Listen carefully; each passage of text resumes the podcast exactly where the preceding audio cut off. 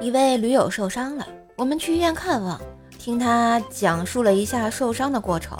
哎，当时我碰到那头熊，就躺下来装死，熊看了看走了，没想到这个时候我女朋友打电话过来，急忙拿出来挂掉了，熊又走了，又回来了。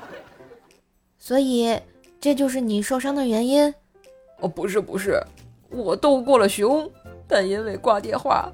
被我女朋友揍的。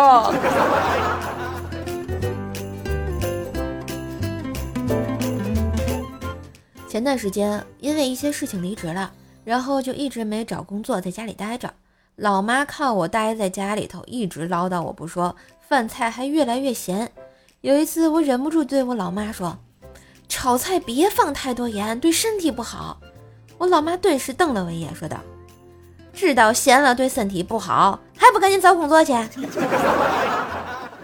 我这波被嫌弃的好像也太明显了吧？没爱了呀！一天啊，去相亲，碰到一个非常漂亮的姑娘，跟别的相亲套路是一样的，问我有车有房吗？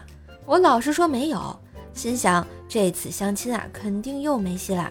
谁料到姑娘竟说我有点困了，你送我回家吧。我心想。难道这是我的春天来了？然后我就送他回家。路过他隔壁邻居家门口时，邻居家里的狗一直冲我叫。